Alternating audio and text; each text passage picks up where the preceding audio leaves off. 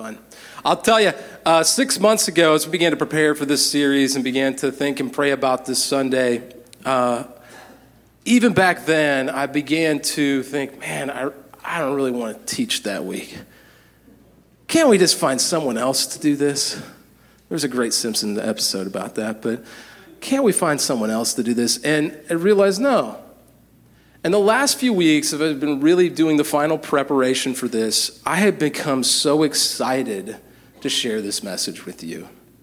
Um, if, if you're new, I, I want to kind of break the ice a little bit, and because I know that we have people here live or watching online that are wanting to know, they're going to be checking the whole time, what do we believe on this issue? First off, I always think this topic is a way better one on one conversation than it is a sermon series. And most of the time, when we get the question, we will want to have coffee with you. We will want to talk about this face to face. Because the disadvantage I have right now is I, I, don't get to hear the response immediately of what you're thinking or what your thoughts on this. Not most of us, but pretty much all of us are in some way, shape, or form have an opinion or affected by the topic that we're addressing. There are those of us uh, who have grown up in the church and we've been around Christianity and we have a general idea of what the Bible teaches on this subject. There are people that will be th- here throughout the morning and online who are, do consider themselves and identify as gay or lesbian or in the LGBT community. We will have people here this morning whose child uh, considers themselves gay or lesbian. We will have people here this morning that uh, have never had a friend who was not straight. We will have people all over the spectrum. So let's just admit it is impossible to address all of those things at once. And that's much better done in a personal conversation. And rather than putting the boxing gloves on this morning to debate with one another, my goal by the end of this is to really begin the honest conversation that we've said we would start on this topic.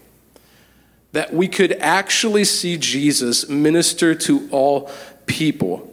And so I want to break the ice and let everybody know uh, we are a welcoming but not affirming church, if that helps you. So when I said that uh, Rebecca and Kayla are one of a number of people in our, our church this morning that may have disagreements on some of what I'm going to teach. And it's okay to admit that. We can talk to each other about those things. I think that's a good and healthy thing. But that doesn't mean that we can't share what uh, I believe and our, our leadership believes on this issue. And I'll talk a lot about that.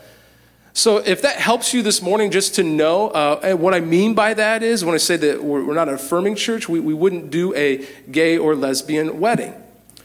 Um, however, when I say that we are a welcoming church, we would love and minister to anybody right where they're at. And that you will find that not only people attend our church, that anybody can volunteer within the life of our church.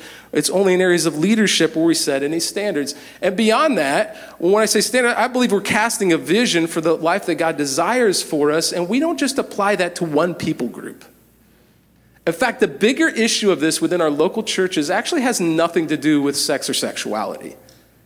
It has to do with what I would say is unrepentant sin issues that nobody draws attention to in the lives of our church. This is one that is all over the news, it's all over the place, it's very obvious. There is plenty of other unrepentant sin issues in this room with us right now that are just a big a deal that we have to address as well. And so I want you to know we don't just apply this to one area, we apply it across the board. So I'm going to read this morning what I feel is the most important Bible verse when it comes to addressing this particular issue. You ready for this? I'm going to begin and end with these verses Revelation chapter 21. Revelation chapter 21, verses 1 to 4, has nothing to do with the issue we're talking about. But I think it's the most important one for us to begin with. Are we ready to study God's word together this morning, church? Okay, here we go. Revelation 21. And uh, normally we work through one passage. There's so many verses I want to share with you on this issue. We're going to be going through a lot of Bible verses. So just be prepared for that. Revelation 21, verse 1. It's a picture of heaven. Then I saw a new heaven and a new earth. For the first heaven and the first earth had passed away, and there was no longer any sea. I saw the holy city, the new Jerusalem, coming down out of heaven from God, prepared as a bride, beautifully dressed for her husband. And I heard a loud voice from the throne saying, Look, or like King James Old School said, Behold, God's dwelling place is now among the people, and he will dwell with them. They will be his people, and God himself will be with them and be their God. He will wipe away every tear from their eyes. There will be no more death or mourning or crying or pain, for the old order of things has passed away. Do you believe those things? I believe, we believe that as Christians, that Jesus will return. He will set the world right, the, the new heaven and the new earth. We will spend eternity with God in paradise. He will dwell with us. There will be no more crying, no more pain, no more suffering. So the things that we're addressing this morning, they matter. And not just to the LGBT community, so don't skip ahead here. It, it matters to all of us. It matters how we follow Jesus on this issue and all such issues that are controversial in our lives. So I want to sh- tell you, wherever you're at on this issue, I'm coming from it with I love Jesus, I believe we're going to heaven, and that's why this stuff matters. This life is just a short period of time. Eternity is where we really want to live with God forever. Will you pray with me as we dive into this stuff? And I'm going to come back to that passage at the end. God, people matter, eternity matters. The things we're addressing matter. How we behave as Christians matters. God, whether we approach things the way that you did, Jesus, or the way that we think we should, it matters. And so, God, we just pray that we would get from whatever verses of Scripture we read that you desire for us and take away any words of mine that, that don't line up with it. God, we pray your Holy Spirit would just speak directly to us. We acknowledge your presence here in this room with us right now. God, we pray that you would release any tension or fear or anxiety that's in the room right now. God, we pray that your Holy Spirit would just enable us to see you with fresh eyes through Scripture. We love you. We dedicate this time to. We praise in Jesus' name and all God's family said. Amen. I'll never forget one of the first times I was confronted with this issue. I had just become a Christian. At that time, I was attending college here somewhere in the state of Indiana, the great uh, DePauw University. Thank you, the one person in the room that likes that. Not a lot of Christians there, but anyway, I, I found Christ there on that campus and I began to get involved in uh, ministry on campus. And uh, with a couple of friends, we went down to the circle here in Indianapolis and interviewed people about what their thoughts were about the church and Christians. This is a long time ago. Walked around the circle, interviewed a number of people. There was one person who got very, very, very angry when I asked that question. And his face got very red. And he looked at us and he began to almost shake. And he said, I don't like Christians. I don't like the church. And they don't represent Jesus.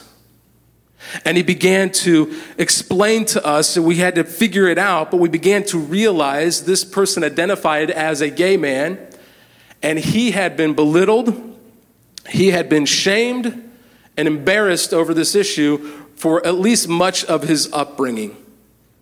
And he was very angry over it. Now, we can just have all different opinions of why that he is angry and what we should do. But one thing we have to admit is we can't just pass over that and act like that isn't representative sometimes of how the, the Bible in the, Christians are received within our culture. The church has done, I believe, you don't have to believe this, okay. I believe the church has done a horrible job at demonstrating the compassion of Jesus to many people, but in particular, this community. Yet, what the Bible says and culture communicates are very different on that subject. I believe again. You don't have to believe all of it. And what I want to demonstrate to you this morning is I want to ask uh, some questions about what the Bible actually teaches on this and what it doesn't. And then I want to respond, well, as a Christian, well, how do you live in this area? And then I want to get to what I think is the most important thing, and that is coming back to Revelation 21. Are we ready to do all that? See, here's the thing we're not going to teach about this subject differently than we do all the other subjects we addressed. I, I come up here and I talk about honoring God with your finances sometimes. I, I, tell people that they should surrender the first, not the last 10% of their finances. And that at the very least, the New Testament is full of passages that talk about greed within our culture. In fact, it's the thing in Malachi that, that God gets angry about because the Israelites had been robbing him of their tithes. Not because he needed their money, but because he wanted them to rely on him. I get up and share that sometimes. That's not a very widely accepted viewpoint in our culture, is it? Our culture does not tell you to give your funds away and be generous and give the first 10%, not the last 10%. They tell you you earned that money, you earned the right to do with what you want with it, do what you want, and if you got some left over to be generous, well, good for you. You're rich enough to do it. It's very different, and I've done that many times. I've taught on that last week. I taught on that you should not have sex until you are married, according to the scripture, that God wants the best vision and version for your sexual life, that He's given the gift of sex. He's the one that made it and created it for procreation. He made it pleasurable. He's the one that did that. We shouldn't have a negative view of it, but the boundaries He has set is to give you a better vision of what your sexual life could look like. I said that about keeping the marriage bed pure and fleeing from sexual immorality, for those who aren't married and participating in sex. I said that with people who are in the room and having sex before they're married. I did that. I, I talked uh, even last week, I said that Jesus says that if you even think a lustful thought, you have already committed adultery in your own heart. I said that last week. And I got to tell you, for, for those people that are here this morning or watching online, and you heard me say that, I, I did not once get called a bigot for any of those things I said. Not once. It's okay for us to have a difference of opinion sometimes. That's okay. I am certainly not doing this for my health. I'm certainly not doing this because I woke up one day and was like, man, I really desire to bring this subject up in front of a thousand people at one time. Or doing this because I believe it's okay to do this. I've taught these things, and we can have disagreements sometime. I once uh, told a friend, even a very close family friend, that I wouldn't perform their wedding because one of them was a Christian and one of them was not a Christian, and the Bible teaches that we should be equally yoked. I, I want to apply this and teach on this the same way we do with every topic.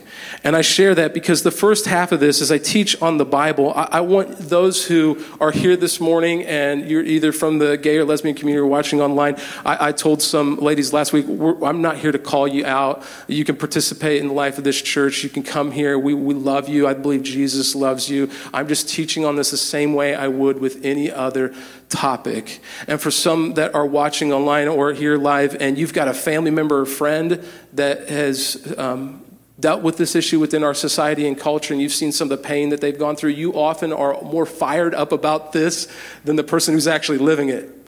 And I want you to know that's okay. Thank you for your love for your friend, but it's okay for me to share what I believe the Bible teaches. So here we go, without further ado. Number one, if you're taking notes, it's going to be fun this morning, isn't it? You'll walk out of here and all this stress will just fall away from your shoulders. You'll feel so much uh, better about the rest of your week. First of all, what does the Bible say? Uh, does the Bible say that homosexuality is wrong? I, I want to guide our conversation a little bit. Uh, many people often begin in Genesis 19, the story of Sodom and Gomorrah. The problem there, I believe, is that it's also talking about rape, and so it, it really is a more complex conversation than simply apply it to what we're dealing with today. I don't think it's necessarily completely um, not relevant, but it's just, I want to tell you, as a follower of Jesus, I don't find that being a very effective place to begin because it's a complex passage. Leviticus chapter 18. See, in Leviticus chapter 18, it's not going to be up there, it talks about the, that's the famous abomination passage, right? Uh, says that uh, same sex sexual acts, that that's an abomination. And it, inevitably, everyone will bring up, and they probably watched that great clip from the West Wing where he goes off on a tangent on this. About how, well, Leviticus 18, they also says in Leviticus that you shouldn't wear clothing with two types of materials on it, that you shouldn't get tattoos, and, and we go through all these Levitical things. Now, I don't think it's necessarily a horrible place to address the issue. The problem is that Leviticus is not meant to be read like that, and there is a difference between the civil code on how we should live in a time period where it was not clean to live as a human being, and the moral code that we read in the Old Testament. And I believe most Leviticus 18 would be included in the moral code. But I don't think that's the best place for us to start because it's a long conversation to explain all of that. Romans chapter 1 is usually where I, I begin. And Romans uh, chapter 1, verse 21, if you want to turn there in your Bibles, begins like this God is beginning to demonstrate how he's frustrated with the community as they have not responded to him. And he's talking about humanity. In verse uh, 21, he says this for although they knew God, they neither glorified him as God nor gave thanks to him, but their thinking became futile and their foolish hearts were darkened. Although they claimed to be wise, they became fools and exchanged the glory of the immortal God for images made to look like a mortal human being and birds and animals and reptiles. It says that they gave up on God and instead participated in what we would call idolatry, where we place something before God and they began to worship these false images. Verse 24. Therefore, God gave them over in the sinful desires of their hearts to sexual impurity for the degrading of their bodies with one another. They exchanged the truth about God for a lie and worshiped and served created things rather than the Creator who is forever praised. Amen. Because of this, God gave them over to shameful lust. Even their women exchanged natural relations for unnatural ones. In the same way, the men also abandoned natural relations with women and were inflamed with lust for one another. Men committed shameful acts with other men and received in themselves the due penalty for their error. I want to tell you, we had a number of people that watching this line, and, and you will you, will get frustrated by this passage, and, and, you may have even just got angry at me for reading that out loud. And I, I want to apologize. That is not my goal this morning. Not my goal. Um, I believe that that passage is important. Put uh, verse 27 up there again. And this is one of those that I want you to know. The scholars, if you read the NRSV, the Oxford version, they will change some of the language here and uh, talk about that it's describing sodomy which that would be a break from the history of how that passage would have been translated. And so I don't fall in line with that. And, and most uh, Christians today do not, however, some do. But I believe this is pretty clear about the topic and the issue that we're addressing this morning. And I do believe that it's one of many, many, many, many forms of sexual sin. And that is something in our culture that is just, man, it angers people. And there aren't, I, I mentioned uh, Rebecca and Kaylee who came up here, there aren't many people like that that are brave enough to participate in the church and not just get angry over reading that passage. And so that's why, man, I'm just so thankful for people like that. That we can have disagreements on an issue. Our job, though, is to teach, yes, the truth of Scripture, but our job is also to point people to Jesus. The reality is, we can't change people's minds. And we don't try to on other subjects.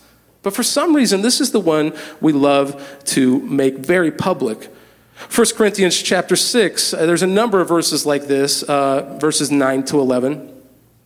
Or do you not know that wrongdoers will not inherit the kingdom of God? Do not be deceived, neither the sexually immoral, that's porneo, that applies to all kinds of sexual immorality. We talked about and defined that last week nor idolaters, nor adulterers, nor men who have sex with men, nor thieves, nor the greedy, nor drunkards, nor slanderers, nor swindlers will inherit the kingdom of God. And that is what some of you were, but you were washed, you were sanctified, you were justified in the name of the Lord Jesus Christ by the Spirit of our God. Now, here, I want to preface again, just like I did last week, I believe God is trying to prevent separation from us. That's what, anytime these issues come up, I believe God desires us, loves us, every single person, not just some people. That He loves every single person in this room, He loves every single person online, and I believe that He's trying to give us the best picture vision for our life, and He, he desires for us not to have separation from us. I had a great friend who was not gay or lesbian, who I saw posting online on this a few years ago, doesn't live here in Indiana, so it's no one in the room. And I remember him getting very upset over this issue because aren't we all sinners? Right? Like we all have sin. And we all have, some of us in the room, we are learning about our unrepentant sin, right? Because there's some differences there. Definitely true. Definitely true. But I, I want to address this a little bit. Not so much for what we're talking about this week, but almost more for what we talked about last week. That I think it would be wrong to say that all sin is the same, right? Uh, all sin is forgiven the same because God is all powerful. And so we can approach it the same. But not all sin is the same. If I go home and I tell my wife uh, a white lie uh, about why I didn't stop at the grocery store and I really forgot and I say something about, well, I didn't, uh, somebody asked me to do something, like that's a lie and it's wrong and I need to be forgiven. But that doesn't have the same repercussions if instead of forgetting to go get milk at the grocery store and lying about it, I cheated on my spouse with 20 different people and didn't tell her about it and lied about it for years. The repercussions of one is greater than the other.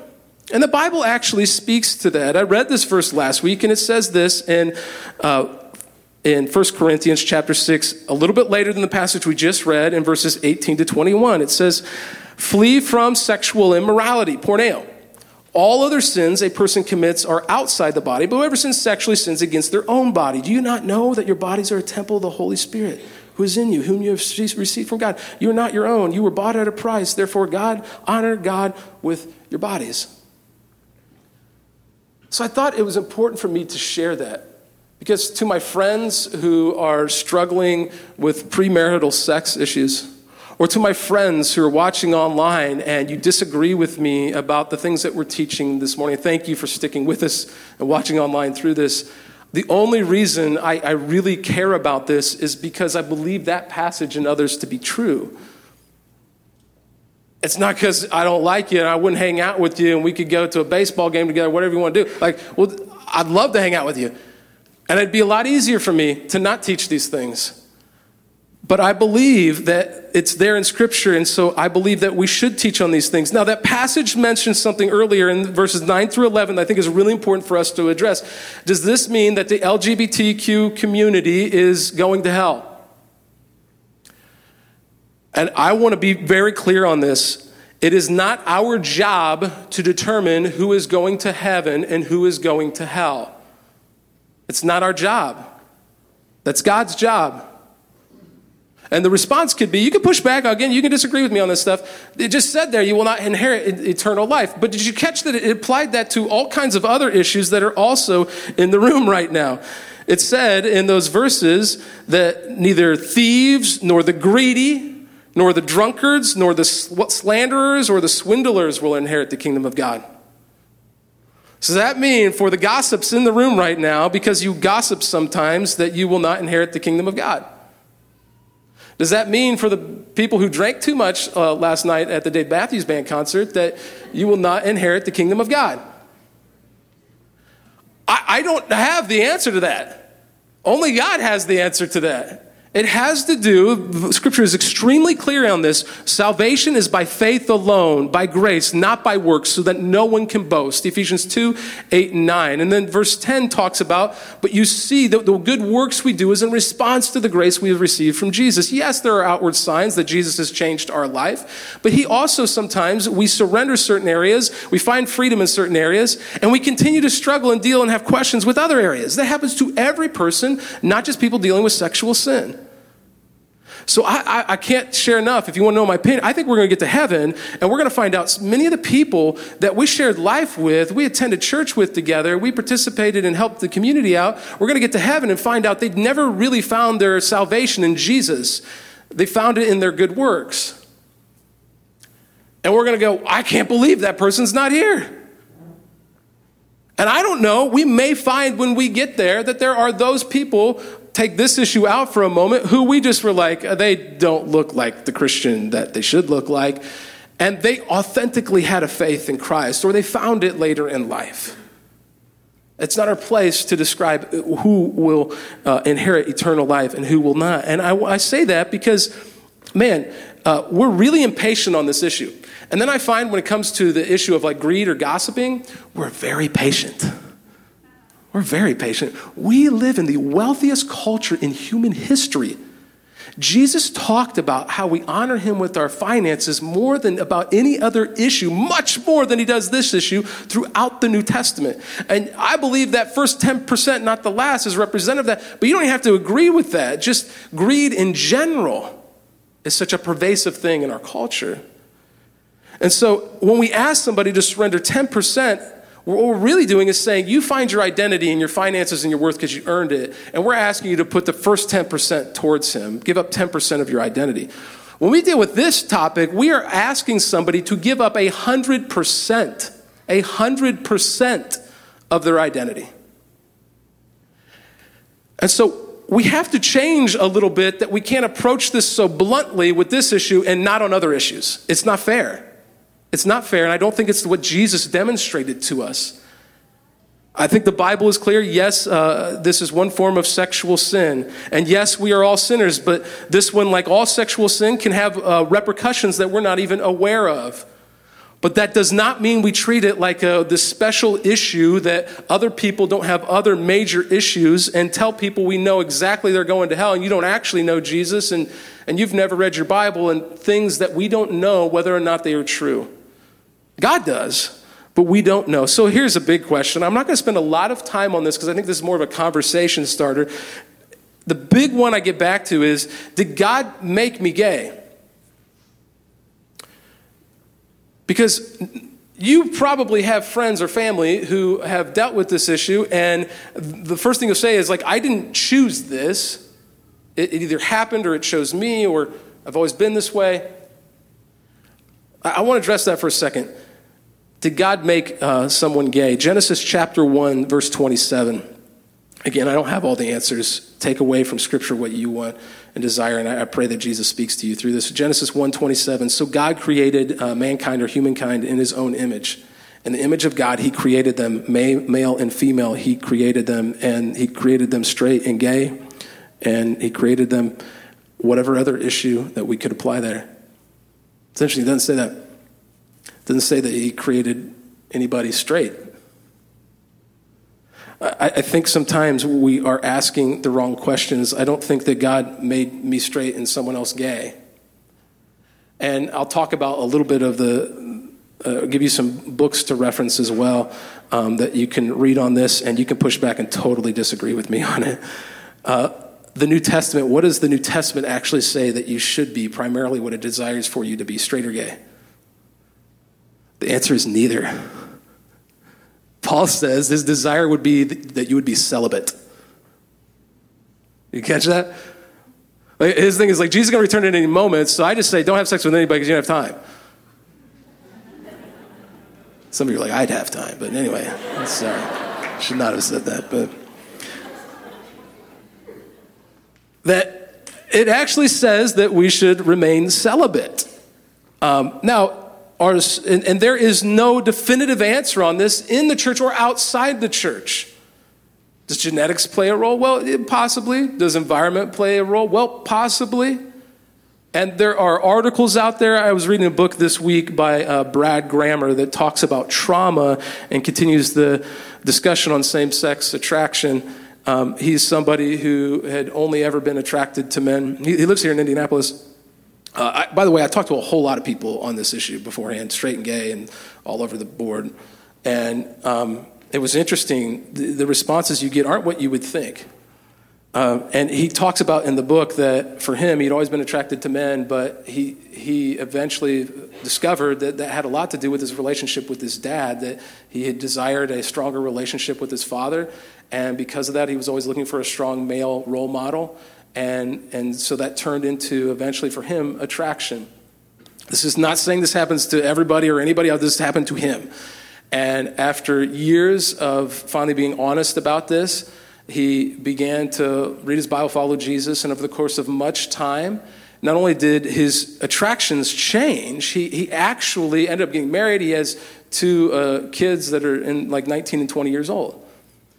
And Hey, look, I'm not telling you anybody came in here this morning. I'm not trying to get you to like change your, you know, sexual lifestyle this morning and and agree with everything I try and say. I'm trying to be honest with you, and I believe that these issues are much more complex than just to say, oh, I was created this way, or oh, it's just the environment that caused this. In that book, he describes a, a little bit of the science out there that there hasn't been a, a, genetic, you know, like the, the gay gene identified or something like that. Not that it may not have more genetic references in the future, but we can't say that. Now, are some people naturally uh, male and a little bit more effeminate, or some women uh, naturally a little bit more masculine? Well, well, yeah, there is a complete diversity of all kinds of people that God has created created.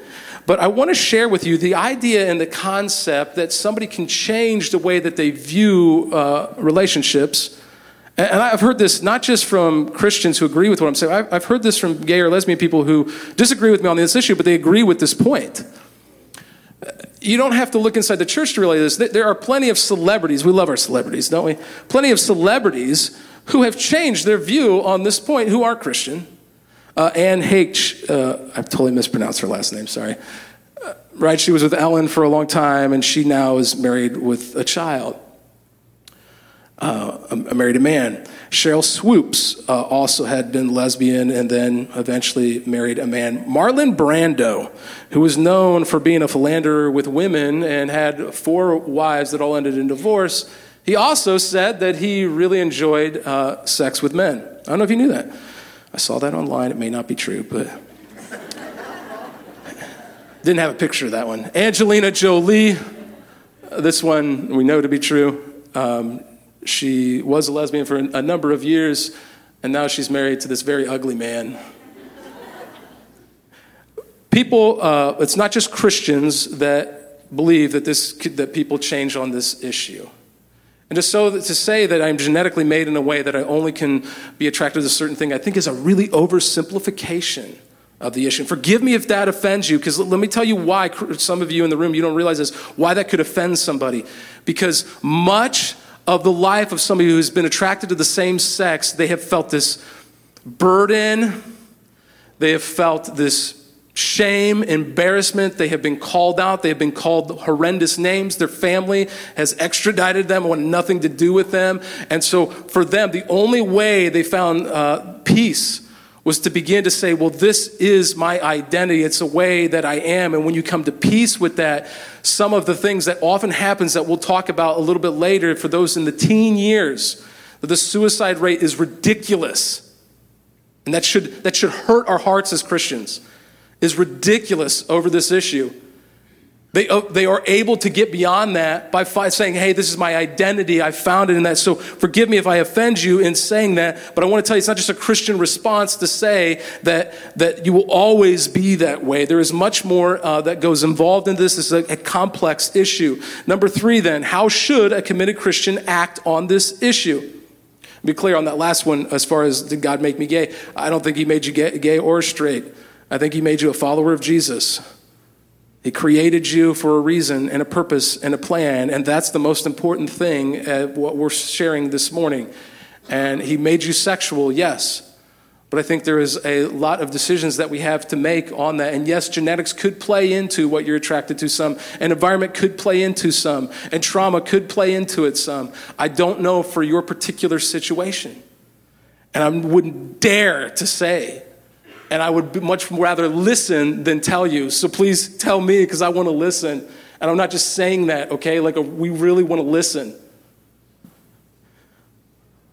How should committed Christians act on this issue? For uh, John chapter 1, verses 14 to 17.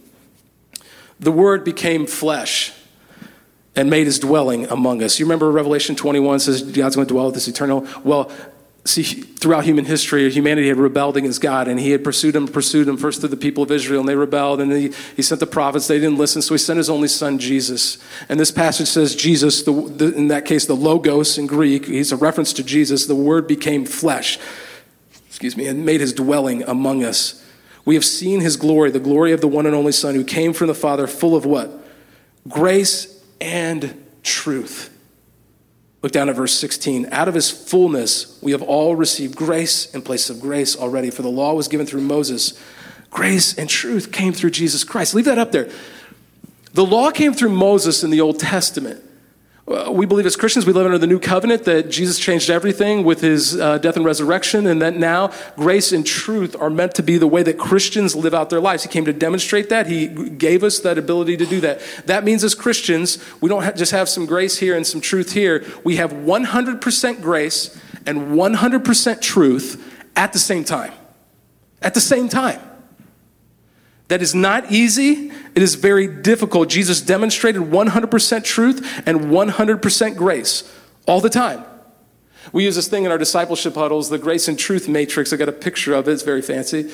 And on it, you'll see that when you have a lot of truth but no grace, you create a culture in which you call people out. And that man that I interviewed on Circle Center, who was a, a gay man, he had experienced that a lot within the Christian community. Jesus had 100% truth and 100% grace. If we don't address it, we don't teach truth, if we have 100% grace and we don't have any truth at all, we just create a culture that just wants to hang out, be social, and we're not teaching what Jesus taught. We believe we should have 100% grace and 100% truth. And when you do that, it doesn't come across as hang out, it doesn't come across as call out, it comes across as calling in calling into a greater relationship with Jesus. We're not trying to change anyone, we are trying to call you into a greater relationship with Jesus. So that means as Christians, our job, guys, needs to be to point people to Him. If we've earned the right for them to ask for our opinion, it's okay to share with them because they're okay hearing it. But what we should lead with is 100% grace and 100% truth that we call them into a greater passionate relationship with Jesus. And that's all that we desire to do here this morning. Like any other sexual sinner, we should call everyone in. And I believe that we have done that. Like every other uh, non tithing friend, we should call them in to a greater relationship with Jesus because I believe you're missing out on what God could do with your life when you don't honor Him in that area or any area. And let's not forget that in Romans chapter 2, right after Romans chapter 1, that I read those verses that I think is pretty clear on the issue, at least for me. Right after that, in Romans chapter 2, the first verse, you get this, I love scripture. You therefore have no excuse, you who pass judgment on someone else. For whatever point you judge another, you are condemning yourself, because you who pass judgment do the same things. We should not be quick to judge. I believe, you don't have to agree with this, Satan has his best in each of our lives. That, as I described last week, it's like a little lion cub at first, even though First Peter talks about he's a roaring lion. It's like a little lion cub at first. So cute, so cuddly. I just want to invite that in my life. And then it creates issues that I wasn't aware were going to occur. Brennan Manning says this in the Ragamuffin Gospel The evil one is the great illusionist. He varnishes the truth and encourages dishonesty. Satan prompts us to give importance to what has no importance. He clothes trivia with glitter and seduces us away from what is real. He causes us to live in a world of delusion, unreality reality and shadows. I believe what he wants to do is just destroy us, separate us from God, and destroy our culture. And we often, when we address these issues and other issues in our culture, we're like little children that would rather just destroy one another than to teach the love and grace of Jesus and the truth that comes with that. The teen bullying and suicide rates are much higher for the LGBTQ questioning queer community. If someone is attracted to the same sex, uh, Pastor Andy Stanley said this recently. I, I get what he's saying, and I, I think I agree with it. He says the church should be the safest place, the safest place for somebody to be open and honest about what they view about not only this subject, but other subjects. As Christians, if it doesn't just like hurt our soul, that the suicide rate is much higher for teens who are dealing with this issue, not only are we not following Jesus, like it's disgusting. It's disgusting.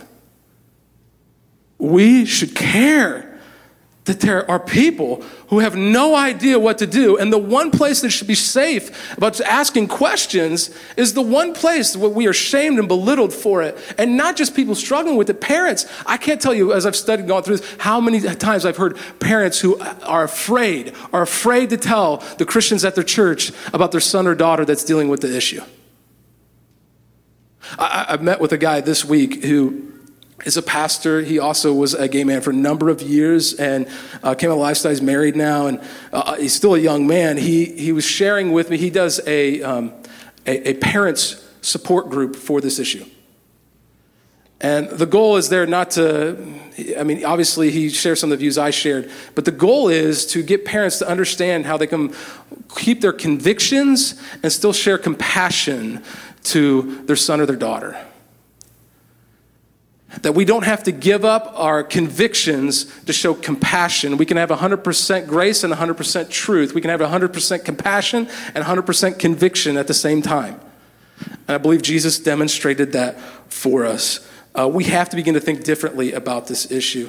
Final thing, I could go all day on this, and I'm throwing papers everywhere. Watch out, front row. Final thing is this if you're a Christian, your greatest identity, take out the issue we're talking about this morning. If you're a Christian, your greatest identity must be as a son or daughter of the living God. Your greatest and primary one. Even if you disagree with me on this issue. I think Scripture is very clear in this. We talked last week, we defined epithumia in the uh, New Testament, and we demonstrated in three different passages the different ways that it could be, it could be used to talk about this sexual desire, and it could also be used to talk about our desire for God and that the word demonstrates our dichotomy and within our culture of whether or not we choose to find our identity in God or in what we desire. And I think that this applies not just to this issue, but across the board. Luke chapter 3, verses uh, 1, or 21 and 22 says this, because this is where Jesus found his identity. Verse 21, Luke 3. When all the people were being baptized, Jesus was baptized too. And as he was praying, heaven was open, and the Holy Spirit descended on him in bodily form like a dove, and a voice came from heaven You are my son, with whom, uh, with whom I love, who I am well pleased. With you I am well pleased. That Jesus found his identity and being a son of the living God. And he knew because of that he is well pleased with him. By the way, that happened right before he's about to go to the desert and fast for 40 days, and Satan's going to tempt him with his big three temptations. I think the biggest thing across the board within our culture is our primary identity must be found in Jesus. You may not agree with what I've taught on the Bible and homosexuality, but please let me know if you agree with this. Honestly, let me know. I find some who identify as gay or lesbian and is so entrenched within their identity that, and I get this, you, you, can't understand me, you're not like me, you can't get it. It's wrong of you to even talk about this because you don't understand me. Forgive me if I've come across like that. But as your pastor, I think um, that we've made sex and romantic relationships a much bigger deal than they are intended to be uh, was not created straight and you were not created gay. I don't believe you can disagree with me. But that we were created primarily to love Jesus and to serve him in our life. That we shouldn't find our identity in romantic relationship, whether straight or gay. Our relationship with God is meant to be where we find our identity. If there's something uh, we desire more than God, anything more than God, throughout the, the New Testament and in the Old Testament, anything we desire more than God, that we find our identity in more than God, is idolatry. And look, we're not just talking about the LGBT community. If we find our identity more in what we can acquire in this lifetime with our personal finances, we are committing idolatry. It's very clear. If our uh, favorite sports team, I'm not telling you not to root for the Colts, Jesus did, but if your favorite sports team is your primary identity, that's, that's called an idol. Anything anything that is more important, where our identity is more fixated in God, is idolatry. I'm, I'm going to end with this. Uh, about five months ago, as I was praying on this issue, I wrote this stuff down, and I'm just going to read it to you. I don't ever do that really. I like to go off the cuff, but I'm going to read this to you because um, I believe God was sharing something with me, and you can disagree. We often want to begin the discussion of LGBTQ issues with what is right and wrong, who is sinning and who is not. The gays and lesbians are living sexual lives contrary to God's design for sexuality. They're sinners and they will not inherit eternal life. And then on the other end, we say many Christians are simply bigots who speak of sin as if judging others is not one. Jesus said, Love thy neighbor. Maybe they should stop quoting out of touch Levitical passages and start following the words of Jesus. I believe both of these are harmful approaches that cast the same combative desire that is not of Christ. They do not lead to greater compassion and conviction and understanding of the issues that face our generation. I said for me, the most important verses is Revelation 21 1 through 4. Then I saw a new heaven and a new earth, for the first heaven and the first earth had passed away, and there was no longer any sea. I saw the holy city. Can you picture it? The new Jerusalem coming down out of heaven from God, prepared as a bride beautifully dressed for her husband. And I heard a loud voice from the throne saying, Look, behold, God's dwelling place is now among the people. He will dwell with them. Do you believe it? They will be his people, and God himself will be with them and be their God. He will wipe away every tear From your eyes, from my eyes, there will be no more death or mourning or crying or pain, for the old order of things has passed away. Do you believe this?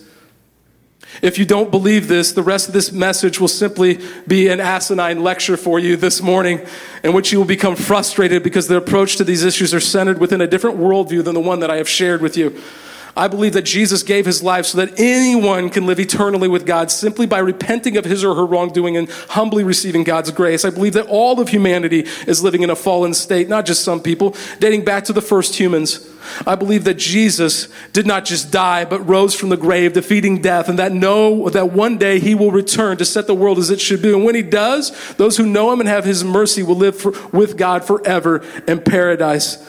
This life is short. We're all going to die. I'm going to die. You're going to die. Eternity is what matters, not the amount of pleasure we acquire within this brief moment in human history. If you believe this, it changes your perspective on everything. It changes your approaches to your finances. You who should marry, it changes your approaches on who you should marry in your life. It changes your approach on what your retirement looks like. It changes your approach on how you raise your kids. It changes your approach on why you go to school. It changes your approach of where you invest your life. It changes everything.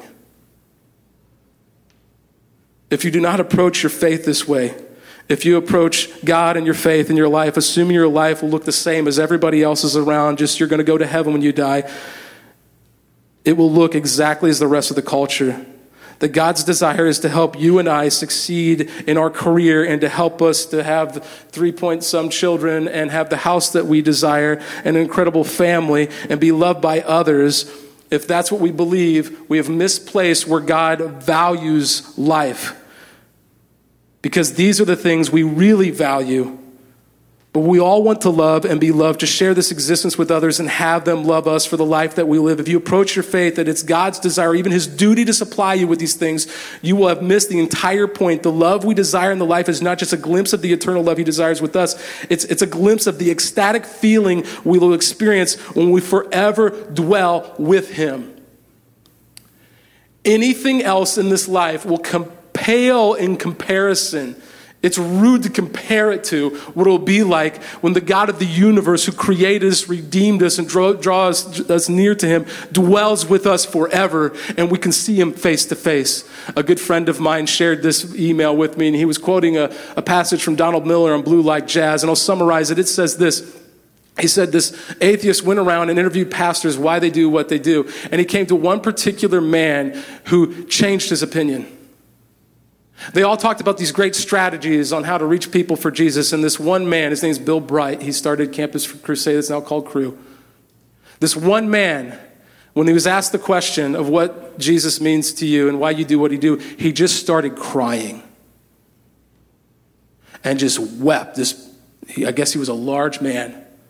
And he just started weeping and weeping because he was so in love with Jesus he loved him so much, he just could not envision anything else than to live for that eternal nature of getting to dwell with him forever. And that's what drove him. If you agree or disagree with me on this issue, we must agree that that is the type of love and desire we must have for Jesus. And I believe as we, we follow him and we, we pray to him and we study him and we learn more from him, he's going to iron these things out. And we have to stop just calling people out and start calling them in and pointing them to Jesus because he is the author and perfecter of our faith. He is the one that changes everything. Would you agree with that?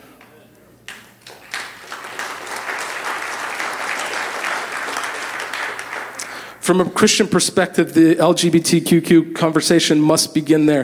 This life is short, eternity is long. Our reason for our time on this planet is defined. We are to be loved by God and in turn love Him. We are defined by whom, we are not defined by whom we are married or, or what happens in the bedroom. I heard a friend this week say, We have asked if a sex with his wife fulfilled him. He responded, It's not my wife's job to fulfill me. That's not what sex is intended for. God is meant to fulfill me. It doesn't matter if you're straight or gay. If you find your identity in the bedroom, it will cause serious issues in your life, we are defined by being a son or daughter of the living God, not our sex or sexuality. Will you pray with me? God, I just, we love everyone in this room and those watching online, and it doesn't even come close to how much you love them. And God, I thank you that you forgive me, that you redeem me from my brokenness. God, that even the things I'm unaware of at this time that I've been doing for years and I'm just, I'm sinning, I'm not following you, I'm not even aware of it yet. God, I thank you, God, when you pointed out and I can repent and begin to change and to follow you. Lord, I want my primary identity to be in you, Jesus, to love you first and foremost more than anything else, that I don't find my identity in anything else. And God, we desire that as a community. I want to make clear, God, right now for some of us, we've been talking about uh, gay and lesbian issues, and you've been talking to some of the people in the room about something else. Some of the people in the room right now, they have put your identity in their finances. Some of the people in the room right now, they've put their identity in having sex with their spouse, and when they don't get it, they're, they're devastated. God, there are some that they find our identity right now. You've been speaking to them about their career You've been speaking to them about their children and the idolatry they have placed there. God, wherever right now you have been speaking to us about our misplaced identity, God, may you convict us. May we turn to you. May we repent and get to do that, God, and we would look forward to that word and we surrender this moment to you. And So I just want to invite everybody, everybody right now, if there is something in your life that God is beginning to point out that you have put before Him, I want to give you the opportunity to just surrender that to Him. Just take a moment right now, and I just want you to talk to Him, share it with Him, ask for the forgiveness.